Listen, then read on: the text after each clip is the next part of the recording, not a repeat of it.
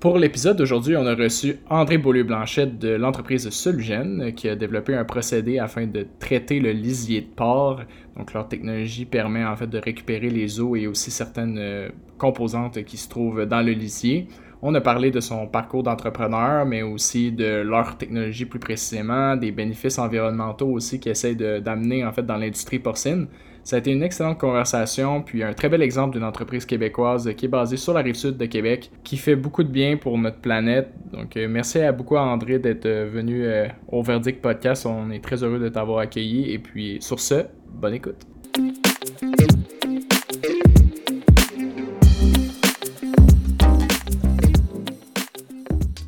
Super. Ben, euh, d'abord, euh, bienvenue André. Euh, merci d'être avec nous au Verdict Podcast aujourd'hui. On est super heureux de, t'accueillir pour cette discussion-là.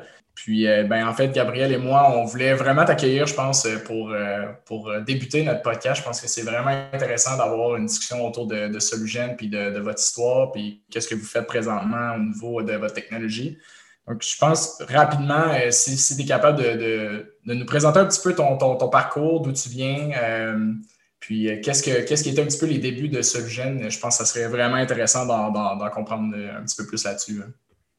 Parfait. Euh, c'est moi qui vais vous remercier par contre pour l'invitation. Je suis choyé d'avoir été invité à venir parler de Solugen ici, euh, qui est pour moi un sujet très intéressant à discuter. Je vais commencer en parlant de Solugen, parce que Solugen, ça a commencé avant moi. Dans le fond, c'est une technologie qui a été inventée par mon père au début des années 2000 son objectif, c'était de traiter des eaux fortement contaminées euh, du domaine de la pyrolyse.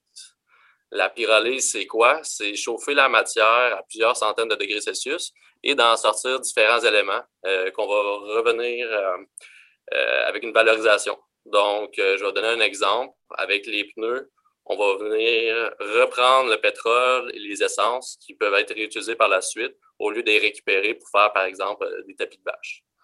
Donc, il travaillait au sein d'une organisation qui s'appelait l'Institut Pyrovac et il y avait un projet de pyrolyse de bois.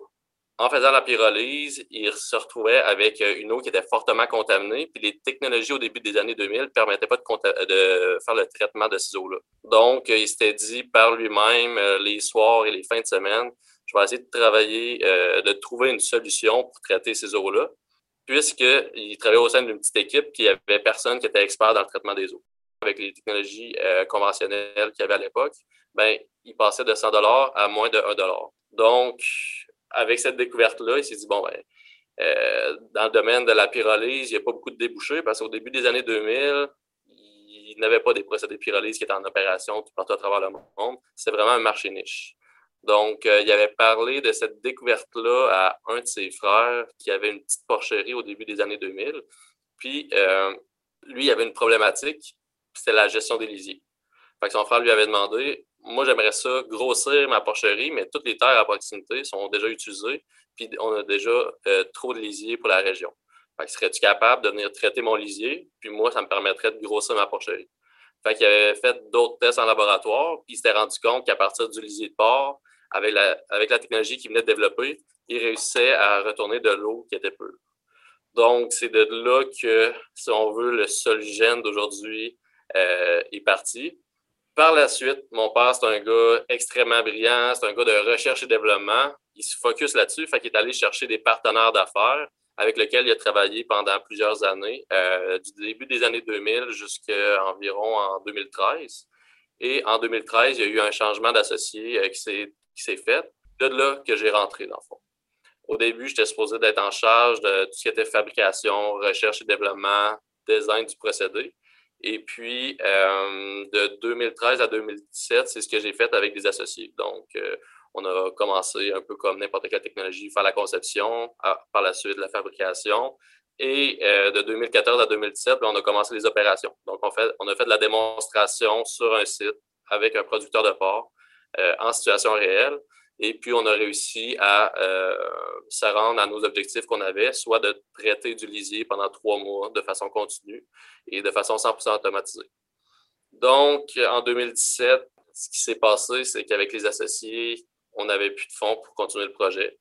Euh, c'est un des gros enjeux dans le domaine du secteur de l'environnement. Quand tu arrives avec des nouvelles technologies, euh, c'est long à développer, ça prend plusieurs années. Puis ça finit que euh, après 3-4 ans, si tu n'as pas réussi, ben, les fonds sont écoulés, puis les projets ferment. Fait qu'en 2017, ce qui s'est passé, c'est que j'ai, euh, je me suis assis avec les anciens associés, voir si c'était possible d'aller chercher plus de fonds. Finalement, ça n'a pas fonctionné.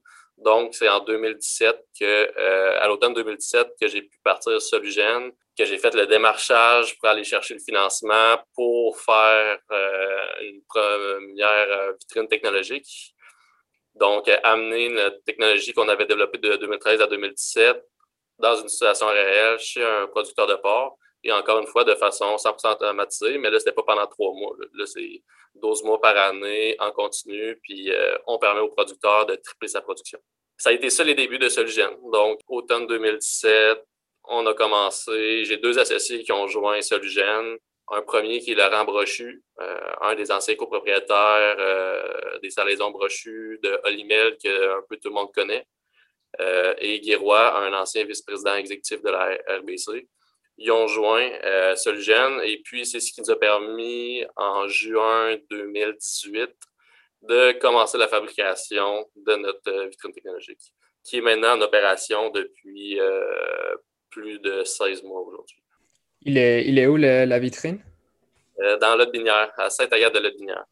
Et vous avez choisi cette place juste parce que ah. c'est en fait, on avait été contacté par des journaux lorsque euh, on avait euh, eu une petite publicité à un endroit. Et par la suite, on avait passé dans le journal de Lévis. Ensuite, c'est un des producteurs de porc qui nous a contactés. Dans le fond, ça a été le premier, le premier producteur de porc qui nous a contactés. J'ai été le voir, puis c'était vraiment à titre informatif. Lui, il ne voulait pas avoir un procédé avant cinq ans ou quoi que ce soit. Et puis, euh, suite à cette première rencontre-là. Il a, j'imagine, trippé sur la technologie, euh, sur l'idée de ce que ce jeune allait offrir. Donc, ils ont dit, hey, on aimerait ça être les premiers à avoir euh, un système. Donc, on est à Lévis. Donc, c'était à moins de 45 minutes euh, de, nos installations. J'avais juste une autre question par rapport à comment ton père a eu l'idée. Lui, il semblait cibler vraiment l'eau comme un des enjeux environnementaux les plus importants depuis je sais pas si, c'est toute sa carrière, mais de, ton histoire, ça semble vraiment comme quelque chose qui l'intéressait beaucoup. Euh, pourquoi spécifiquement l'eau euh, et pourquoi ton père? Oui, pourquoi l'eau? En fait, c'est vraiment une raison économique, si on veut. Euh, lui, au début des années 2000, il travaillait sur un projet, comme je disais tantôt, de pyrolyse de bois le projet, il fallait qu'il y ait une portée économique. Donc, si tu fais de la pyrolyse de bois, l'objectif, c'est de faire des charbons de bois, euh, des huiles de pyrolyse. Par contre, il y avait une eau contaminée qui coûtait extrêmement cher à, euh, traiter. Fait que le projet de pyrolyse n'était pas rentable. Tu rapportais, exemple, 200 dollars par mètre cube de bois traité, mais ça te coûtait 150, 100 euh, dollars juste pour traiter l'eau, ce qui faisait que le projet ne pouvait pas aller de l'avant. Lui, s'il voulait lutter pour sa job, parce que si l'organisation de moins de 10 employés n'avait pas ce projet-là, ben lui, il n'y avait plus de job. Fait que s'est dit, OK, j'ai pas le choix de trouver une solution pour traiter ces eaux-là. Donc, ça a été vraiment côté économique. Et puis, euh, c'est un gars de procédé, c'est un gars de, chimie. Il a été lire sur Internet, il a essayé deux, trois choses, puis ils les a rassemblés. Puis c'est de là qu'est partie la technologie là, qui a breveté par la suite. Donc, euh, oui, il y a toujours eu une portée environnementale parce que ça fait 35 ans qu'il travaille dans le procédé, dans tout ce qui est efficacité énergétique, dans tout ce qui est revalorisation de euh, différents produits. Mais au final, le secteur de l'environnement, on est perçu comme des, euh, des gens avec des idées sociales fortes, élevées. Mm-hmm. Mais au final, on vend quelque chose d'économique. Quand on va voir notre client, oui, l'aspect environnemental est mentionné, mais on a toujours quelque chose qui est rattaché à l'économie pour notre client. c'est ce qui fait qu'on est capable de, faire des projets environnementaux, c'est qu'il y a toujours un gain économique à quelque part. Oui, puis au final, je veux dire, euh, votre entreprise, il faut que la business roule. Euh, puis, euh, si vous, êtes en, voulez être en mesure de, livrer de plus en plus de projets, il n'y a, pas le choix qu'il y ait un volet économique extrêmement fort qui doit être là aussi. Là. Souvent, je pense que c'est un petit peu, euh, euh, comme tu le mentionnes, les gens voient le volet environnemental en premier, mais le volet environnemental ne sera pas possible s'il n'y a pas un modèle d'affaires efficace derrière. ça, cet élément-là, c'est super intéressant. Puis je pense que c'est un bon point que tu amènes. Puis un, des autres choses que je trouve intéressante, c'est le volet reprenariat. Euh, c'est quelque chose qui est en forte demande au Québec hein, parce qu'il y a beaucoup d'entreprises qui sont laissées un petit peu pour compte. De ton côté, tu as intégré Solugen d'abord sur le volet recherche et développement, puis par la suite, ce qu'on comprend, c'est que ça s'est déplacé un petit peu plus vers le volet développement des affaires. Qu'est-ce que ça représente pour toi de, représenter, euh, de reprendre une entreprise qui a été bâtie à la base par ton père, puis d'amener ça vers euh, de nouveaux horizons? C'est ça, c'est un parcours différent. Là. Solugène, euh, je ne sais pas si on peut appeler ça reprenariat. Euh, j'ai commencé euh, en tant qu'entrepreneur en prenant des avocats pour tasser les anciens associés. Ça a plus ressemblé à ça. je me lançais en affaires, dans le fond, ça faisait depuis que j'avais commencé en 2013 à travailler côté technique, je disais à mon père, si tu veux, je peux aider les associés à essayer d'aller chercher des contrats, faire des ventes, aller chercher de l'argent. C'est dans ma tête, ça prenait une semaine à aller chercher un million. Fait que je me je disais, je, peux les accompagner, je peux les aider. Puis pour lui, ça n'avait pas de sens. Tu peux pas tout faire la côté technique, aller chercher le financement, aller chercher le côté affaires, tout ça. Pour lui, ça n'avait aucun sens. Fait qu'il disait, non, non, c'est eux autres qui s'occupent de ça, puis c'est ce qu'il a entendu, puis euh, tu sais pas dans quoi tu t'embarques de toute façon. Ça a été plus en 2017, au début, juste quitter le projet parce qu'il n'y avait plus de fonds. Donc, moi, j'avais fait les preuves techniques euh, qui étaient possibles de faire avec le budget qu'on me donnait, mais là, ça faisait euh, longtemps que je n'étais plus payé. En tout cas, il y avait quelques enjeux. Donc, j'ai quitté l'organisation en disant, ben, si vous voulez continuer à avoir les droits de la technologie puis que mon père continue à travailler avec vous, ben, il faut que vous ayez chercher un minimum d'argent dans un maximum de temps. Et puis, euh, finalement, on n'a pas réussi à s'entendre. à deux occasions, je leur ai donné plus de temps et puis ils ne prenaient pas ça au sérieux.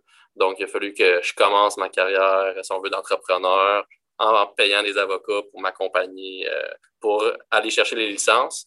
Donc, euh, est-ce que je peux appeler ça du reprenariat? Peut-être pas. Euh, j'aurais aimé ça, par contre, là, ça aurait été le fun, mais non, C'est un cas particulier, mais je pense que c'est bien que tu le mentionnes parce que c'est des réalités qui arrivent un peu, tout, pas tout le temps en business, mais je pense qu'il y a des choses que, comme ça qui font partie un, que c'est pas toujours euh, rose, euh, je pense. Puis euh, c'est correct de, le montrer puis de dire que des, fois, quand on, commence, il y a des difficultés, même avant même qu'on ait développé un projet. puis ça, je pense que c'est important que, que, tu le mentionnes. Puis juste pour le, commun des mortels, un petit peu. au niveau du, lisier qu'on parlait tout à l'heure, est-ce que tu es capable de nous donner un petit peu d'informations sur ce volet-là? Dans le fond, c'est quoi du lisier, pourquoi le, le, port, euh, c'est quoi l'ampleur de, la, problématique autour de, ça? Donc, qu'est-ce qui est produit par jour et tout? Qu'est-ce qu'un producteur de porc doit, doit vivre en fait comme, euh, comme euh, réalité par rapport à ça?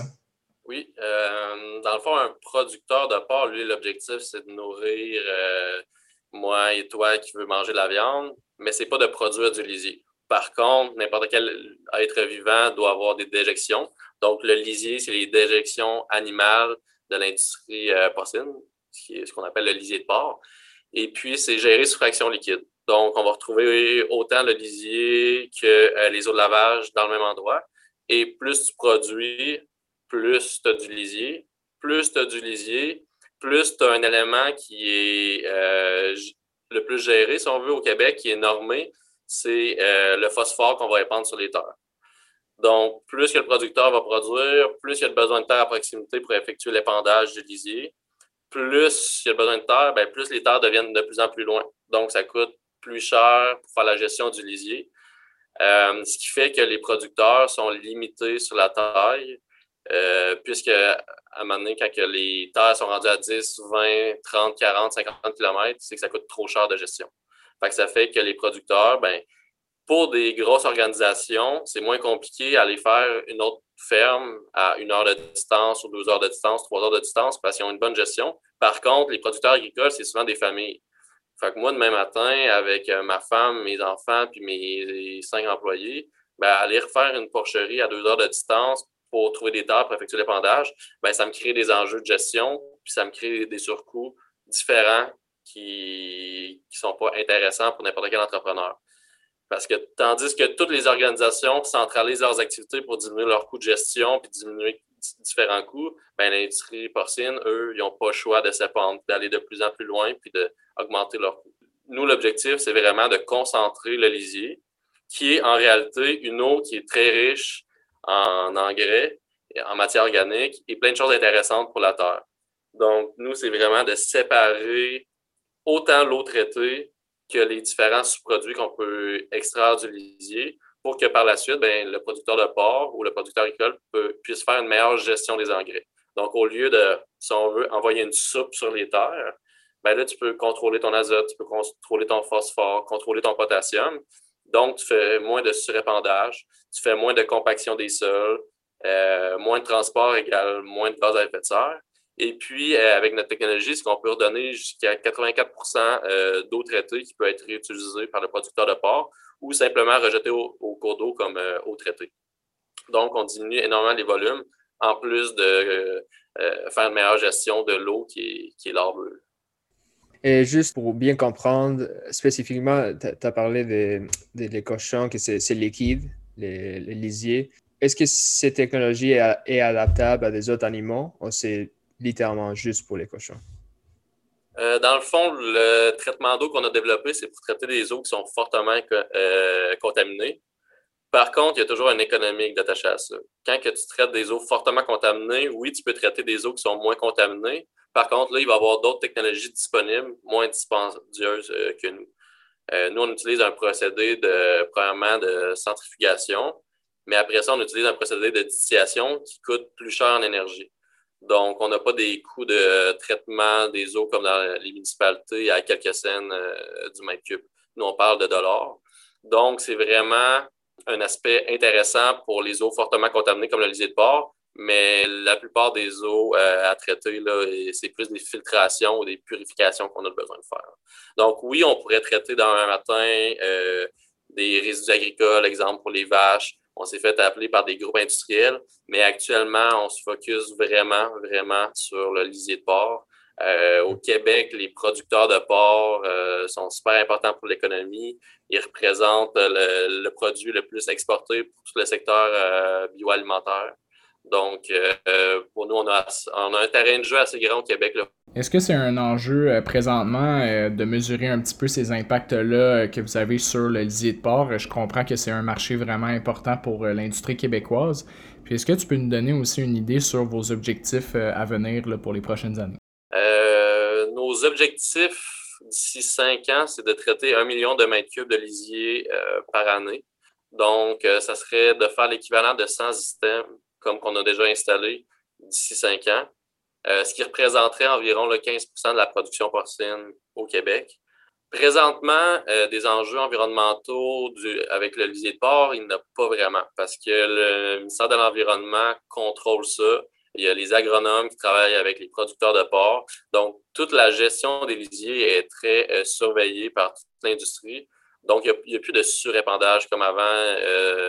fait que nous, ce qu'on permet, c'est vraiment le côté économique. Donc, le producteur de porc qui veut doubler, tripler ou quadrupler sa porcherie sans augmenter ses coûts de gestion, puis sans aller à deux, trois heures de distance pour euh, faire une, nouvelle ferme, bien, nous, on va l'accompagner, puis on va lui dire, on va venir traiter ton lisier. Donc, on va financer le bâtiment, on va financer l'usine, et puis on va t'offrir un service pour traiter ton lisier directement sur place. Et là, en concentrant les fertilisants, ben on va pouvoir transporter et même revendre euh, les fertilisants aux producteurs de, de grandes cultures. Oui, ben en fait, ça, je pense que c'est un excellent point. Tu, parlais de le traitement des eaux, puis que, en fait, ça, vous êtes en, mesure de limiter, en fait, de, ben, de, maximiser, en fait, le traitement des eaux, puis aussi d'éviter, en fait, qu'il y ait des eaux contaminées qui pourraient aller dans, euh, dans les les, cours d'eau avoisinants, en fait, et, tout. Puis, au niveau des produits que vous revalorisez, euh, est-ce qu'il y a un marché pour ça? C'est quoi les produits que vous souhaitez euh, développer, à, que vous pourriez exactement retourner dans le marché, par exemple, euh, aux, producteurs de porc? Puis, est-ce qu'il y, a un, est-ce qu'il y a un marché pour ça? Puis, est-ce que c'est quelque chose que Solugène envisage de, de, de développer dans son modèle d'affaires? Oui, effectivement, ben, on vient de changer notre modèle d'affaires euh, puisque la COVID, on ne l'a pas choisi un peu comme tout le monde. Euh, auparavant, on travaillait à aller chercher des subventions pour les producteurs de porc pour qu'ils puissent faire l'acquisition euh, de notre technologie. Et lorsque la COVID est arrivée, on s'est rendu compte que des subventions pour les producteurs de porc, on n'allait pas les envisager au courant des, prochains, des prochaines semaines, mois. le gouvernement avait d'autres priorités à gérer. Donc, il a fallu se revirer de bord pour trouver un modèle d'affaires qui nous permettait d'offrir un service aux producteurs de porc tout en permettant à Solugène de croître, d'installer des, systèmes. Donc, on avait vraiment un enjeu de, ce côté-là, en offrant un service au producteur de porc, puis en étant compétitif point de vue économique pour lui. Pour nous, c'était impossible de financer chacun des projets et puis seulement charger une partie du coût au producteur. Donc, il a fallu trouver une façon de revoir notre modèle d'affaires en faisant la commercialisation de, euh, des fertilisants issus du, traitement. Donc, nous, on va sortir trois, euh, trois fractions. Une fraction solide qui est riche en phosphore, où on va aller chercher la forte majorité de la matière organique. Celle-là, on va travailler avec les agronomes euh, qui travaillent déjà avec les producteurs de porc pour aller trouver des débouchés et euh, les revaloriser dans les gens de grande culture. Par la suite, on a un concentré de potassium qui est une fraction liquide qui a été euh, mis à 100 degrés Celsius pendant plusieurs heures. Donc, on a diminué les odeurs, on a éliminé les gaz qu'il y avait à l'intérieur. C'est un produit qui est super intéressant. Puis encore une fois, on va travailler avec les agronomes pour aller trouver des débouchés euh, avec ce produit-là. Et finalement, on a un concentré d'azote qu'on veut aller revaloriser dans le secteur biologique qui va nous amener une source de revenus pour pouvoir financer les projets avec les producteurs de porc et euh, ainsi leur offrir quelque chose de compétitif pour faire la gestion de, leur lisier. Donc, on va pouvoir financer les projets pour les producteurs de porc qui auront plus besoin d'investir par l'acquisition du procédé. Nous autres, on va financer le projet et puis on va charger un service aux producteurs de porc. Donc, pour nous, c'est vraiment un très grand changement là, euh, qui nous permet de choisir un peu nos partenaires, qui sont les producteurs de porc avec qui on veut travailler. Donc, on est allé approcher un premier euh, producteur de porc en Chaudière-Appalaches qui nous a dit ça, ça nous intéresse, vous pouvez faire votre prochain euh, système chez nous. Et on est déjà en train de euh, faire des ententes pour les quatre prochaines années là, pour notre croissance. Si, si, on, si, on, parle un peu des bénéfices environnementaux, tu as mentionné au début, et, je, je, sais que sur votre site web, c'est partout, c'est vraiment lié à votre core business tu as parlé de, réduire la, quantité des, lisiers, les, ces phosphates et ces, minéraux qu'il faut, euh, les, fermiers, il faut débarrasser d'enfants. Est-ce que ça, c'est les bénéfices les plus importants? Est-ce qu'il y a des autres par rapport à ça? Oui, euh, pour le producteur de porc, lui, ça va être vraiment euh, de mieux concentrer son phosphore pour pouvoir l'envoyer sur les terres qui sont à une plus grande distance sans augmenter le coût. Fait que si je concentre de 30 fois mon phosphore dans une fraction, euh, le 10 par mètre cube que ça pouvait me coûter avant, ben, je le diminue de 30 fois. Fait qu'en plus, c'est que maintenant qu'il est revalorisé, ben, je peux aller le vendre au producteur au lieu de payer pour le transport. Donc, l'aspect numéro un dans notre système de traitement du lisier, c'est vraiment l'aspect économique pour le producteur de porc. C'est que là, on va faciliter ta gestion du lisier et puis, même, on va te permettre d'aller chercher peut-être des coûts moindres pour toute sa gestion. Euh, ça, c'est le plus gros avantage. Après ça, ben, il y a les avantages environnementaux qui, euh, pour n'importe quel entrepreneur, tu ne peux pas considérer dans un premier temps. les producteurs de porc, ce pas les gens les plus riches à la planète, ne font pas des bénéfices de, euh, des marges de 50% Donc, eux, est-ce qu'il y a un aspect économique? À prix égal, si en plus il y a des. je peux aider l'environnement, ben, ça, va être les premiers qui fiers de le faire. Un peu comme les premiers producteurs qui ont accepté qu'on installe notre euh, technologie chez eux. Donc, euh, oui, euh, tous les aspects environnementaux, c'est la réduction de gaz à effet de serre, la réduction de risque d'eutrophisation des cours d'eau que Jean-Christophe parlait tantôt. Donc, lorsqu'il pleut et que tu viens dépendre des lisiers, ça se peut qu'il y ait des ruissellements vers les cours d'eau, ce qui amène les algues verts, etc., etc. Euh, la compaction des sols, euh, la détérioration des routes. Lorsqu'on fait l'épandage du lisier, c'est au printemps et à l'automne. Donc, ben, c'est là où l'asphalte est la plus fragile. Après ça, réduction des odeurs. Donc, euh, on réduit jusqu'à 95 les odeurs en lien avec l'entreposage puis l'épandage du lisier. Et puis, aussi la réutilisation de l'eau, qui est un aspect qui, au Québec, est sous-évalué, mais lorsqu'on arrive en Europe, le mm-hmm. coût peut euh, valoir plus cher que les coûts de gestion du lisier au complet. Ben, ce qui est en fait, euh, ah, excuse Gad, mais en fait, ce qui, ce qui allait un petit peu avec ce que tu racontais au départ et avec l'histoire de, ton père, en fait, qui était euh, la base en fait de son problème, qui était le traitement de l'eau dans son, dans son propre cas de, de, pyrolyse. donc, dans votre cas, la mesure de ce traitement-là, a, a, effectivement une, une, valeur. Puis, est-ce que pour vous, ces, ces éléments-là que tu mentionnes au niveau des bénéfices, ben d'abord, est-ce que vous les avez fait valider par euh, une, firme externe? Donc, est-ce que vous avez fait une, une, analyse complète de, ce que la solution de Solgen peut offrir? Puis, euh, est-ce que ces impacts-là, en fait, c'est difficile pour vous de les mesurer ou c'est comment vous êtes capable de, le démontrer, en fait, vos, euh, vos bénéfices environnementaux par rapport à vos clients? Par rapport aussi, probablement que vous avez des questions de vos financiers, de, vos autres, euh, des autres personnes qui gravitent autour de votre entreprise, euh, euh, comme ça fait partie de votre approche et puis de probablement d'une partie du modèle d'affaires. Comment vous gérez ça? Oui, ben pour l'économie d'eau, c'est assez, simple. Si on peut le calculer en continu via notre système qui est 100% automatisé.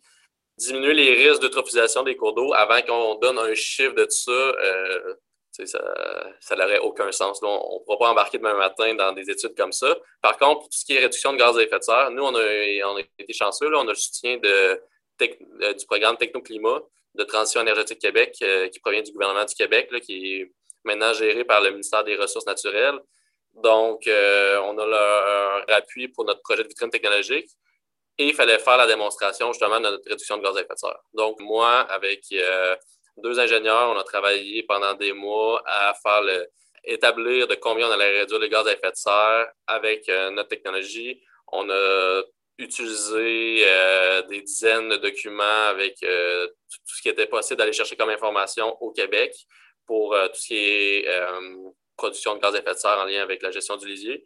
Et puis, on a produit un, document qui a été remis au, gouvernement du Québec, que les autres ont analysé et par la suite, ça a été accepté. Éventuellement, justement, lorsqu'on va avoir plusieurs systèmes en fonction, euh, on va pouvoir aller euh, de nouveau à l'extérieur pour faire le calcul de tout ça. Et juste pour les GOS en particulier, vous avez parlé des, spécifiquement les, transports. C'est une bonne portion des, GOS, transporter ce lisier d'une place à l'autre. Mais je sais aussi que les sols les, terres en général, ils, tiennent beaucoup de, CO2. Donc, est-ce que c'était partie de votre recherche? Est-ce que c'est une énorme portion de, de GOS ou est-ce que c'est une partie plus minime? Nous, la portion de réduction de gaz à effet de serre la plus importante, c'est en lien avec euh, l'entreposage, euh, tout ce qui est émanation du lisier. Donc, il va se créer un gaz à effet de serre qui est le méthane. Et c'est lui qu'on va vraiment venir couper euh, dès le début de la gestion du lisier. Donc, normalement, ce que le producteur va faire, c'est qu'il va avoir une fosse dans sa ferme. Ils vont appeler ça une pré-fosse, qu'il va envoyer dans une immense piscine à, l'extérieur. Juste pour donner un exemple, les, les, fosses, ça peut avoir 130 euh, pieds de diamètre par 12 pieds de profond, puis ils peuvent en avoir quatre comme ça. Puis ça, ça va être vidé deux fois par année pour euh, une porcherie. Donc, nous, ce qu'on fait, c'est qu'au lieu que ça soit entreposé dans des immenses fosses, qu'il y a une digestion qui va créer de l'azote qui va se volatiliser, du méthane, etc. Eh bien, nous, on va traiter le lisier dès qu'il est disponible. Donc, de la préforce du producteur, ça s'en va dans notre système.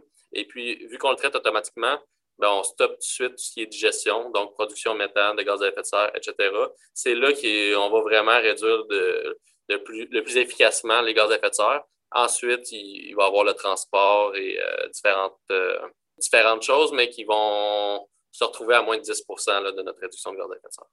Je suis curieux, euh, André, euh, pour le commun, euh, puis pour les commun des mortels, puis aussi pour, je dirais, les gens qui nous écoutent, surtout que ben, on, est en format audio, donc je pense que ça peut toujours être intéressant d'imager certaines choses, mais si Gabriel et moi, on était invités chez Solugen aujourd'hui, puis on, allait visiter un, de vos sites ou une de vos installations, euh, votre, système, en, gros, ça ressemble à quoi? Donc, à, quoi je pourrais m'attendre en allant visiter euh, une de vos installations? Puis, si tu es capable de nous passer un petit peu juste rapidement à travers les grandes étapes de qu'est-ce qui se passe sans aller dans des détails confidentiels et tout, évidemment, mais euh, juste pour qu'on comprenne puis qu'on puisse aussi l'imager un petit peu plus. Oui, donc, exemple, on va à Sainte-Agathe de Lotbinière pouvez vous imaginer un bâtiment qu'on voit de la, du rang euh, qui est sur la 172 ou quelque chose comme ça. Euh, je dis un chiffre au hasard. Ça, fait un petit peu que. C'est mon équipe technique qui y va. Euh, donc, on peut voir le bâtiment, mais on ne voit même pas la porcherie qui, elle, est au-dessus de 1000 pieds de distance. Donc, le lisier va être apporté sous terre via une canalisation. Ça, ça va dans le bâtiment. Dans le, bâtiment, nous, on va avoir une préfosse. Donc, un gros réservoir de béton en dessous du sol qui vient accueillir le lisier. Par la suite, c'est pompé dans une unité de centrifugation. Notre unité de centrifugation va séparer la fraction liquide du solide. Le solide va être entreposé à l'extérieur et le liquide, par la suite, va euh, être traité par notre système de traitement des eaux. Toute cette partie-là, ça se passe d'un côté du bâtiment qui va être séparé par un mur. De l'autre côté du mur, on va avoir l'espace traitement des eaux. On peut s'imaginer vraiment une usine. Donc, euh, c'est un système qui a 30 pieds de long, 20 euh, pieds de large et puis 20 pieds de haut, où ce qu'on va effectuer le traitement en continu. Puis ça ressemble vraiment à une usine euh, avec des, des évaporateurs qu'on appelle, mais on... Comme des pompes partout, un peu. Oui, et puis vous pouvez vous imaginer là, des systèmes pour faire évaporer le sirop d'érable. Bon, ben, c'est la même chose. pour faire évaporer du lisier puis c'est fermé au lieu d'être euh, à air ouverte là, euh, avec toutes les odeurs. Donc, ça ressemble à ça. Puis à travers un bâtiment de 50 pieds par 60 pieds, on est capable de traiter le lisier qui va être vidé dans deux fosses de 130 pieds de diamètre, puis que ça aurait été vidé deux fois. Donc, on limite aussi de beaucoup les espaces qui sont utilisés pour la production porcine. Donc, c'est très efficace. Votre taux à, l'heure de traitement du aussi est, aussi efficace. C'est ça que je comprends. Hein? Euh, ben, avec notre premier système, c'est qu'on traite 1000 litres euh, à l'heure, donc 24 euh, 000 litres par jour. Puis de ça, on donne jusqu'à 84% d'eau réutilisable qui n'a pas besoin d'être entreposée. Donc oui, c'est, on est extrêmement efficace. C'est ce qui nous différencie des autres procédés. C'est qu'on va sortir énormément d'eau et on va être capable de concentrer nos, fertilisants davantage.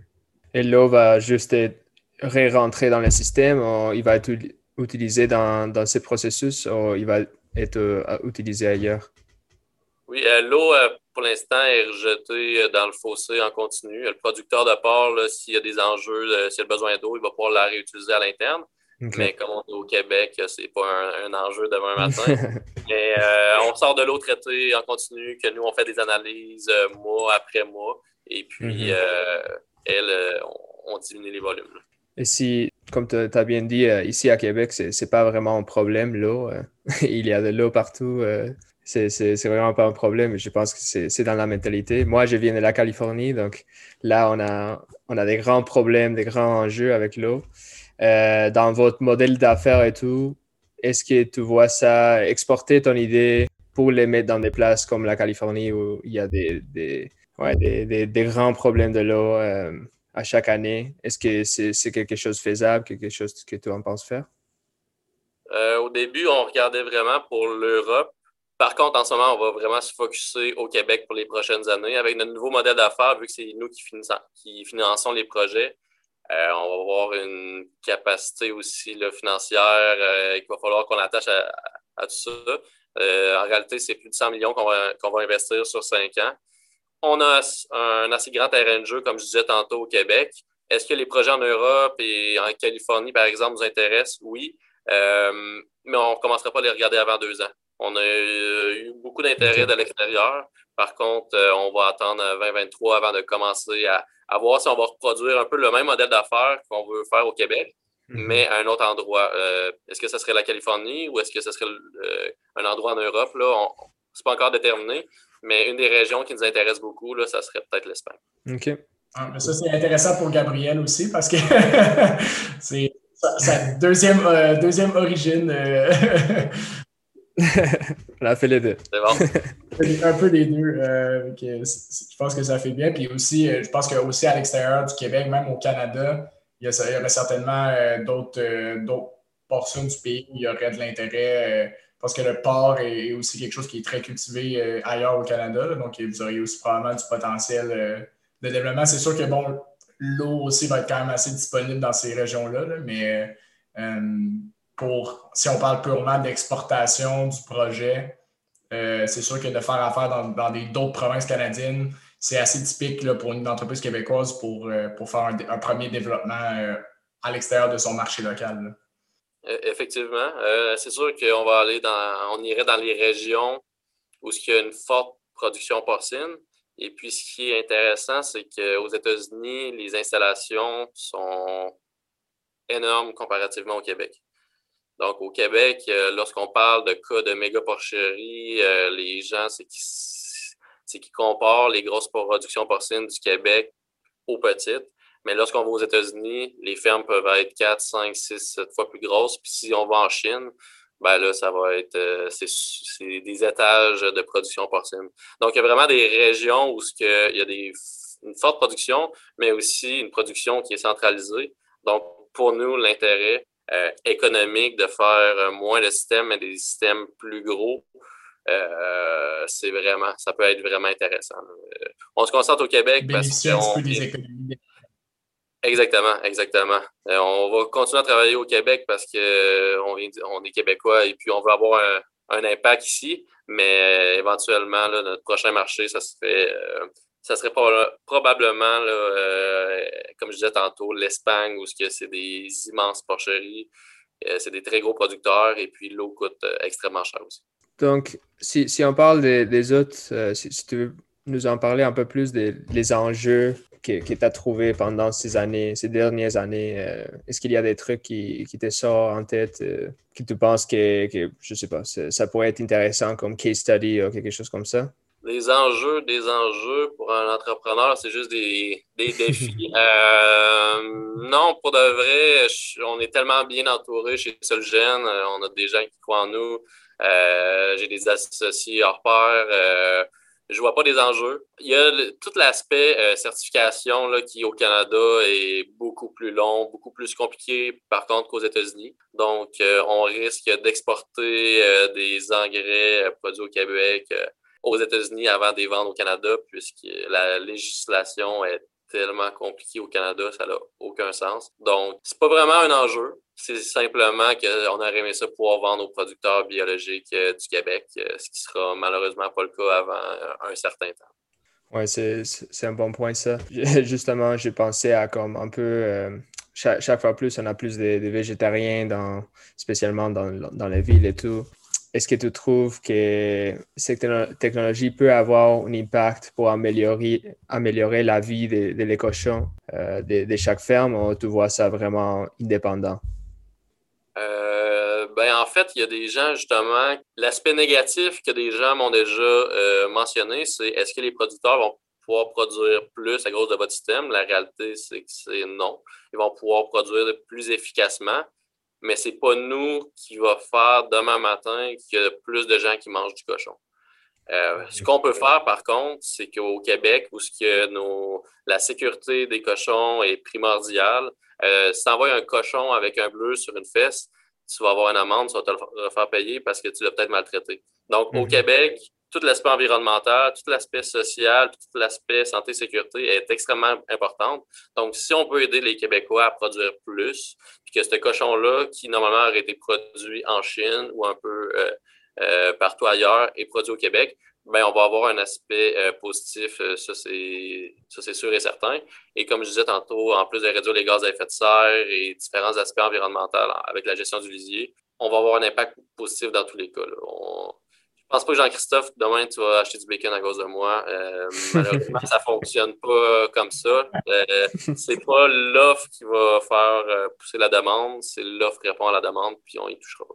Ouais, ben, ben, ben, deux éléments que j'aime dans ta réponse, c'est un de positionner votre technologie puis votre, votre savoir-faire, puis aussi ce qui est la réalité du Québec dans une perspective globale. Euh, je pense que c'est toujours une question que c'est quoi l'impact qu'on a sur quand on le regarde d'une perspective globale. Puis je pense que tu le démontres super bien que il y a une façon de le mesurer puis de, de, de démontrer, regarder le travail qu'on fait, même si c'est fait localement il y a des impacts que des fois, on ne soupçonne pas, en fait, qui peuvent être beaucoup plus larges que, ce qu'on anticipe. Puis je pense qu'avec la COVID aussi, on a vu tout euh, l'engouement autour de euh, consommer plus localement et ce genre de choses-là. Donc, je pense que aussi ça va dans, cette, euh, dans cette veine-là d'exploiter un petit peu plus euh, cette, cette, cette, lignée de pensée puis de favoriser la production locale. Donc, c'est intéressant que tu te positionnes sur le fait que ça ne va pas nécessairement faire que les producteurs de porc vont produire plus, mais du moins, ça leur donne plus de marge de manœuvre. Euh, c'est ça votre rôle, je pense. Ça, c'est très bien. Puis, qu'est-ce que, si on regarde un petit peu euh, vers, vers l'avenir, comment, comment tu vois ça pour pour tu parlais un petit peu des, projets sur, euh, sur cinq ans, des investissements euh, assez importants. Comment, euh, comment on arrive à réaliser une vision comme ça? Je pense que pour moi, tu es un exemple clair d'entrepreneuriat parce que tu as une vision et tu, vois vraiment ton entreprise grandir, puis c'est ça qui s'apprend. Mais comment on fait pour être capable d'amener ça à, bon port euh, oui, dans un premier temps, je pense qu'il faut avoir de l'imagination, un peu comme avec notre modèle d'affaires. Il euh, faut sortir un peu des sentiers battus. Il faut avoir des partenaires en or. Donc, il faut, avoir des gens qui croient euh, à nos projets. Après ça, ben, une fois que tu as tout ça, tu peux aller voir les institutions financières qui deviennent tes partenaires. Et puis, c'est de travailler avec eux, être en mode solution. Tu ne vas pas voir ton banquier en lui disant je veux ça, donne-moi ça. Tu vas le voir en étant c'est toi l'expert. Moi, je vais arriver à telle fin. Comment toi tu ferais? Et puis, on les fait parler, on les fait travailler avec nous, puis on va en mode collaboratif. Donc, on est en train de montrer une structure de financement qui va nous permettre de faire projet après projet, puis de, euh, qui va nous permettre d'avoir la croissance que l'on veut. Et aussi, eh bien, ça, ça passe par une bonne planification stratégique. On vient de terminer notre planification stratégique, donc on sait exactement où est-ce qu'on s'en va pour les 12 prochains mois. On sait vers où on veut s'en aller pour les cinq prochaines années.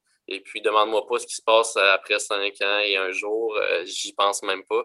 J'ai un objectif en tête, c'est de traiter 100 millions, euh, excuse-moi, un million de mètres cubes de lisier par année. Et puis, je vais y arriver d'ici cinq ans. Euh, ça, c'est, c'est, clair. Donc, si tu veux, je peux parler aussi un des aspects que tu as parlé tantôt, tout ce qui est achat local. c'est quelque chose qui est un nouveau concept qui est vraiment apparu avec la COVID. C'est quelque chose qui existait avant, mais qui été accru par la COVID, comme tu mentionnais, euh, Jean-Christophe.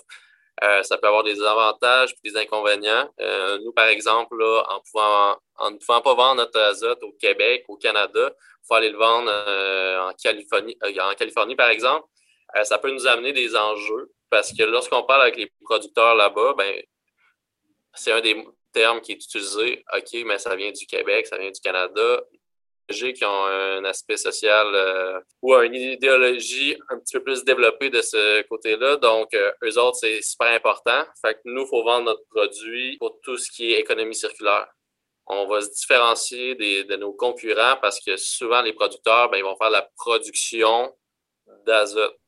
Ce qui va nous différencier, nous, c'est qu'on va produire l'azote à partir du lisier de porc, mais en traitant le lisier de porc. On ne fera pas une production d'algues, on ne fera pas une production de, euh, de blé ou de quoi que ce soit pour produire un azote, ça va être issu du lisier de porc. Et puis, ce qui est le plus intéressant dans notre source de lisier, c'est qu'on va venir chercher l'azote ammoniacal qu'on retrouve dans le lisier de porc, qui normalement va se volatiliser.